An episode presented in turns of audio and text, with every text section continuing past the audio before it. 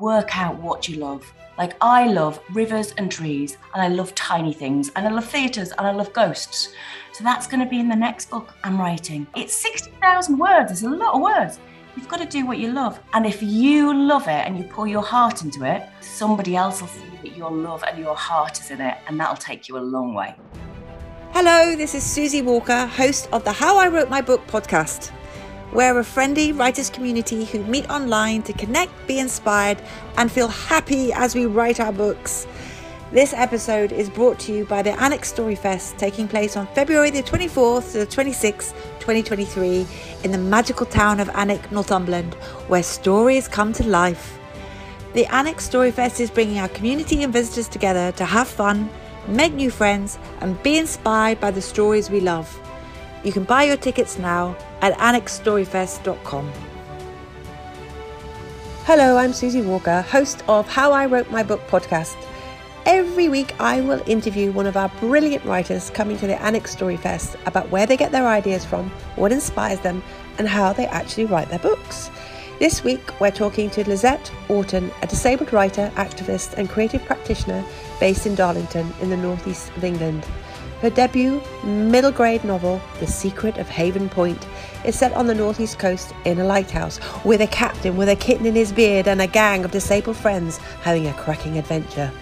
The Secret of Haven Point is out now from Puffin, but Lisette's new book, The Stickleback Catchers, will be published in February 2023, just in time to be available at our festival, where you can find Lisette frolicking with mermaids at an interactive event where you too can decide what you want to keep in your beard.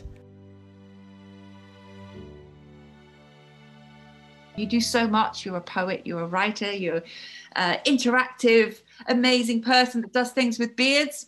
Come to the session and find out more about what, what we're talking about.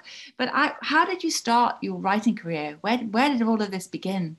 So I've just always loved books. I remember getting really grumpy at school when you wrote a CV and they said that you weren't allowed to put like reading down because that was what everybody put as their standard answer. And I just do. I love books. But it began for me when I was in junior school, so about eight, and I loved books. And what happened was Anne Fine, the author, came to our school and we got given a book and I went to her to get it signed. And I couldn't work out why on earth this random woman was signing her name in my book.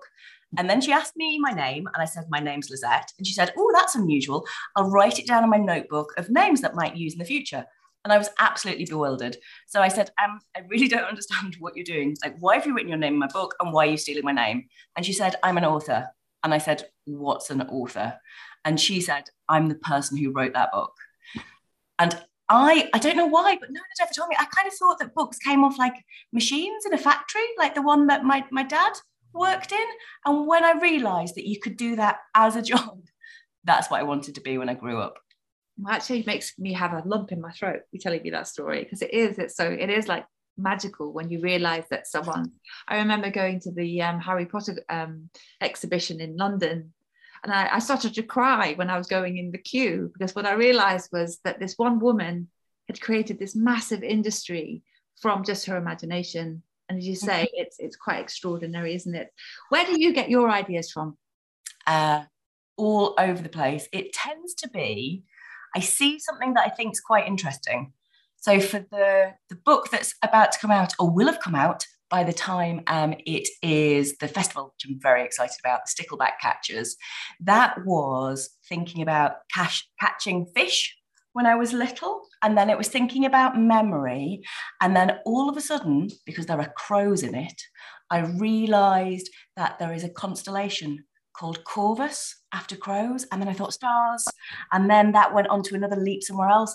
So I kind of find things that I'm, I'm really interested in research them a lot and then find out where those like clever links are and then i get really excited and then it comes from there okay uh, that's really interesting. So i want to come back to the book in a second but so you've got all of these ideas. So you've got that idea and you research it and then what do you do? Do you plot it? Do you how do you get it down? How do you take it from this nebulous thing that's growing and dynamic into something that's solid? So I have on my wall in my studio over to my right hand side what looks like the kind of wall that a detective would have, you know, with like bits of red string and photos and things like that up.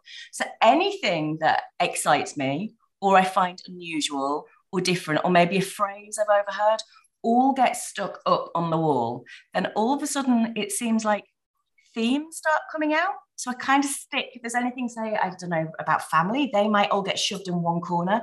And one of those will come out stronger than the rest. And then I'll follow that. And then it gets to a point where I realize that I'm just starting to go around in circles and I am now procrastinating. And that is the point in time where I get out the laptop. And I did this yesterday on the new book I'm writing, realized I was procrastinating. So I got the laptop out and wrote the first chapter, which it turns out is absolutely none of the things that I was thinking about at all. And my fingers went somewhere else entirely. So it's like I have to have like a buffer of stuff. Mm. And then I leap off from that and I have no plan. It's yeah. just, let's see what happens because they talk in writing to, uh, circles, don't they, about plotters and pantsters. So plotters yeah. plot and they carefully know exactly what's going to happen at the end of the novel, yep. and the pantsers write by the seat of their pants. So you're a yeah. pantser. Kind of. I need like I need like a foundation. I need something where I can go. Oh, I've run out of steam. I know about stars now. Let's have a think about those and bring those in. But yeah, I tried plotting a novel once, and I got to the end, and I thought, well, I know what happens. What's the point in writing it now? So if I plot it too close, I just get bored. And I like that thing where all of a sudden your fingers walk in a certain direction. You're like, I had no idea that was about to happen. I love it when that happens. Amazing. It's amazing that you you can do that. So in terms of um, characters, where do the characters come from, and how do you write characters? Do you build them, or do, do you kind of base them on people you know, or how how do you start to develop your characters? So I always begin with place. Place and setting is the most important thing for me and the most exciting. And I can't start writing until I've got that.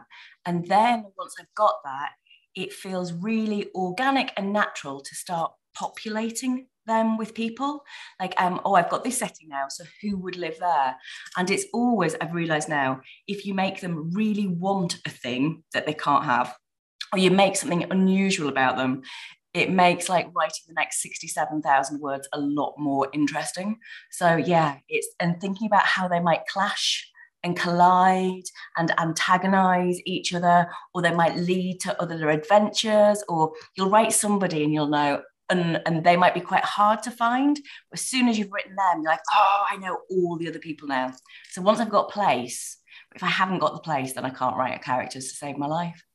And you'd go into the psychology of it at all? Or do you ever kind of look at and think, oh, well, they need to make that leap in their personal development? Um, I suppose I always know at the beginning because it's really important that your character has either a, a desire or a thing that they want, or maybe sometimes they don't know what it is. They think it's one thing and it turns out to be another, or a character flaw, because otherwise it's a long time with your character just being exactly the same. So you need to plant one of those at the beginning. But yeah. quite often, I don't really know properly until the end what that exactly is. And then I can go back and kind of thread that and, and seed that a bit more. But no, they just kind of, I've tried that before and they end up quite stilted. I think I find that first draft they're a bit clunky and then I can kind of layer them up on the second. Yeah. And when you say layer them up, is that is that kind of the way they look? Is it kind of yeah. yeah my first draft is really sparse. It's really it's really just me telling myself the story. And then i'm like oh so the stuff i've got in my head i now probably need to tell other people about. So then it's starting to work out what they look like i like it when they have speech that's a bit different to the other ones there might be mannerism in speech it might be a way that they smell or look. There's normally like a key thing like that. And once I've grasped that, then the, the rest of the character kind of builds around that. But yeah, I definitely don't say that it's based on anyone I know ever because that just gets you into bother. Yeah, I would say. Mm. Uh, in terms of um, learning how to do this, how have you learned how to do this? Is it just by doing it, or is it um, did you read lots of books or go on a course or? So I spent ages reading books that tell you how to be a writer. But it turns out that they're really good for telling you how that specific person writes or how that specific person is a writer. And I've got a neurodivergent brain and I've got a disabled body. I can't write like 3,000 words before breakfast time. I just can't do it. And that, that made me feel like a failure for a long time. Yeah. Then I went on a brilliant course, which is still running, apply for it, based in Teesside called Writer's Block Northeast. And it was the first time that I'd learned the mechanics of story. So if you know the rules, you can then break them. Like, so you're going to have your ordinary world and then an inciting incident where something changes. And then you're going to have your middle bit, which is all adventure. And then by the end, the characters need to have kind of like made a decision uh, to leave the ordinary. There's all this stuff. And I was like, wow. And then I just read books. And if there was a bit where I got bored, I tried to work out why I got bored. If there was a bit that was brilliant, I tried to work out why it was brilliant. And then after all that procrastinating, I just started. And it was the most awful thing because I had these most beautiful ideas in my head. And on the page, they were just absolutely pants and just awful. And I've got a note up on my wall, which my editor sent back to me because I hate first drafts because they're always so awful. And it says, Note to future me first draft is pulling teeth. You will hate it. Do it quickly. Then it's done. And then it's the brilliant template that you need to do the fun bits in the following drafts. Because the first draft is awful, but it's meant to be awful. Yeah, that's so lovely advice. I want to go to your book, The Stickleback Catchers, you said. What is that about? What's, I mean, you said it's about stickleback catchers and yeah. sticklebacks are a little fish, is that right? Yeah, they are. They're a tiny little fish with three spines. They're amazing. And I was obsessed with them when I was little. So um, we have Mimi and her friends Titch and Nusrat, and it's a middle grade book. So for people who are probably um, years five, six, seven, about that kind of age range, though adults too because I love reading children's books. Um, and they have to go on an adventure to try and save Mimi's gran, who's starting to lose her memory. So there is time travel. There are crows with briefcases. There's a river that goes backwards. So that one will be out in February. And then the one that's out at the moment is called The Secret of Haven Point. Tell me about that book. That side, I love the cover. By the way, the cover of that is so beautiful. It's amazing, isn't it? Gillian, yeah. who is also um, a local writer and illustrator, she did the cover, and it's. I cried when I saw it. Yeah, beautiful. It is beautiful. Yeah. I, I, it's basically it's me wishing that i lived in a lighthouse because that's what i wish. So it's a group of um, friends who live in a lighthouse. It's on the northeast coast i don't think enough books are written in our dialect and our language and our tongue. So um, it's about that. And the person who runs the lighthouse is a captain who has a kitten in his beard. It has got fierce warrior mermaids in it. And all the people who live there, the Recklings, they're all disabled and neurodivergent. Because for me, I was fed up that any book that I read that had a disabled character, they were like the one that was pitied, or they got magically fixed, or they had to stay at home while the adventure happened, or they died. That's what seemed to happen to all yeah. of them. It's like, no, me and my mates have massive adventures, but we do it in the way that we need to do it. So all of them are disabled and neurodivergent. It's not about that, but it is about showing that we deserve our place on the bookshelves as well. So when you say neurodivergent, what kind of things, what kind of adventures did they get up to? All of them in the book. What I love about it is they do things exactly the way they are. So we're not forced in the book to do things maybe the way a neurotypical person might do it. So that we have somebody who um, makes um, like bounces around all over the place and that's absolutely fine because that's the way they process and they do stuff. We have some people who flap and click and do all sorts. So um so yeah it's just celebrating that we all come in different shapes and sizes. And um yeah let's get that on the bookshelves. So i just kind of thought anybody else who's young who doesn't get chance to see themselves in a book sometimes maybe it will be something that makes them realize that you know write your books get them on shelves. We want to read them please and thank you so for you if you were going to give advice to people who well for young people who want to you know who want to write book what what kind of advice would you give them? And because i think kind of starting out is quite hard. It is. I think you've just so publishing is really slow. That's the thing. So if you're trying to think that like i don't know vampires are really popular. You don't really like vampires but you're going to write about vampires because that's what's on all the shelves at the moment. By the time you come to it the shelves will be gone on to, I don't know, zombies or chickens. So I think you should just work out what you love. Like I love rivers and trees, and I love tiny things, and I love theatres, and I love ghosts. So that's going to be in the next book I'm writing because you've got it's 60,000 words. It's a lot of words. You've got to do what you love. And if you love it and you pour your heart into it, you'll have loads of fun, which is the main thing. But then somebody else will see that your love and your heart is in it, and that'll take you a long way. Yeah. In terms of, you know, you're talking about that first draft and how kind of difficult it is. How do you deal with doubt you know, I was just talking to someone who's coming to the festival, and she said her book's just about to be published, and I just got the PDF co- uh, copy of it, and it's amazing. It's so good. And she says, "Oh, it's so nice to hear that because I was just having that absolute wobble, and I was like, how could how could you even wobble because it's so brilliant?" And it was like really um, amazing for me to hear that such a wonderful writer was having the same mm. wobbles. Do you wobble about your writing? Yeah. And how do you deal with it? How do you deal with your doubts and keep on track? So the first thing I do is that I have a ridiculous hat that I wear while writing. So that is a major thing that I do because you can't take yourself seriously then. And I, I could, I'd find it really easy to spend ages going, should this be a the or an and, or a getting really caught up in, in all of that, and then never doing any writing. I always also leave um, a sentence open for myself so I won't finish a sentence. So as soon as I sit back at the computer, I've got something to go from. So, like, past me is helping future me. But when it comes to stuff like that, I think the only thing that I can do is write the best book I possibly can. And when I do the last line edit or the last proofread, I say goodbye to it then. And I'm happy with it then. And from then onwards, I kind of just don't know, maybe it's my brain. I go into tra la la la la mode. And there's nothing that I can do whatsoever about what people think about it.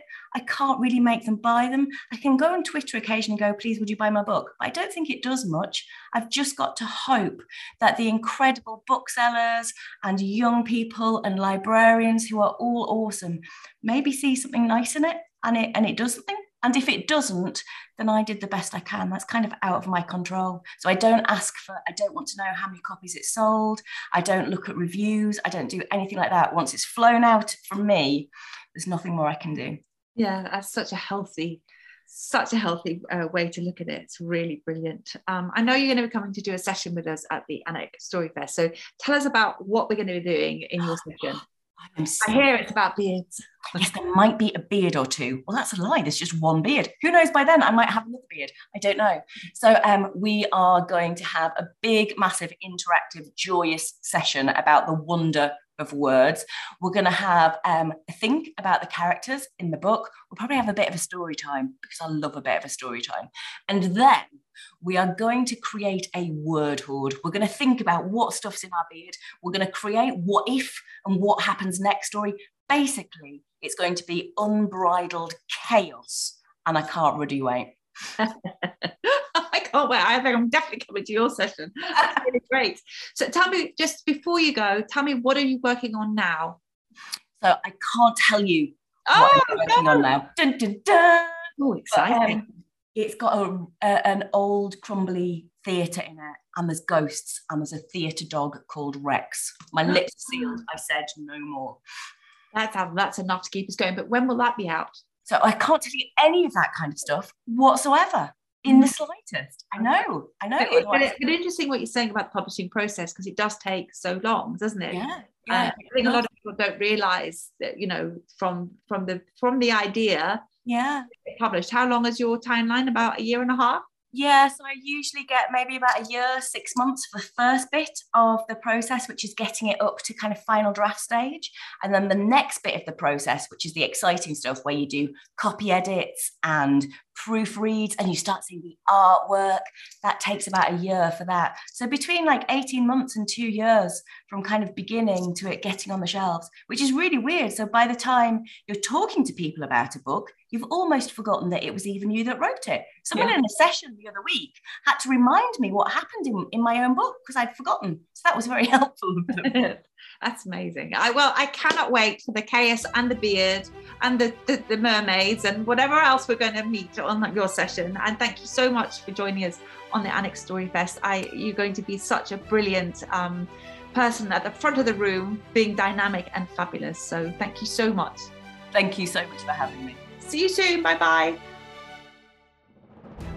Thank you for listening to How I Wrote My Book podcast. If you want to join a friendly writing community, do join us at howIwrotemybook.com. Big thank you to all our partners and sponsors. Alnwick Storyfest is brought to you by Alnwick Gardens, Alnwick Town Council, Alnwick Castle, Alnwick Playhouse, Northumberland Estates, Northumberland County Council Community Chest, the Bailiffsgate Museum, Barter Books, the Accidental Bookshop, and our free kids program is sponsored by Yopa and Helen Kelly, our local friendly online estate agent.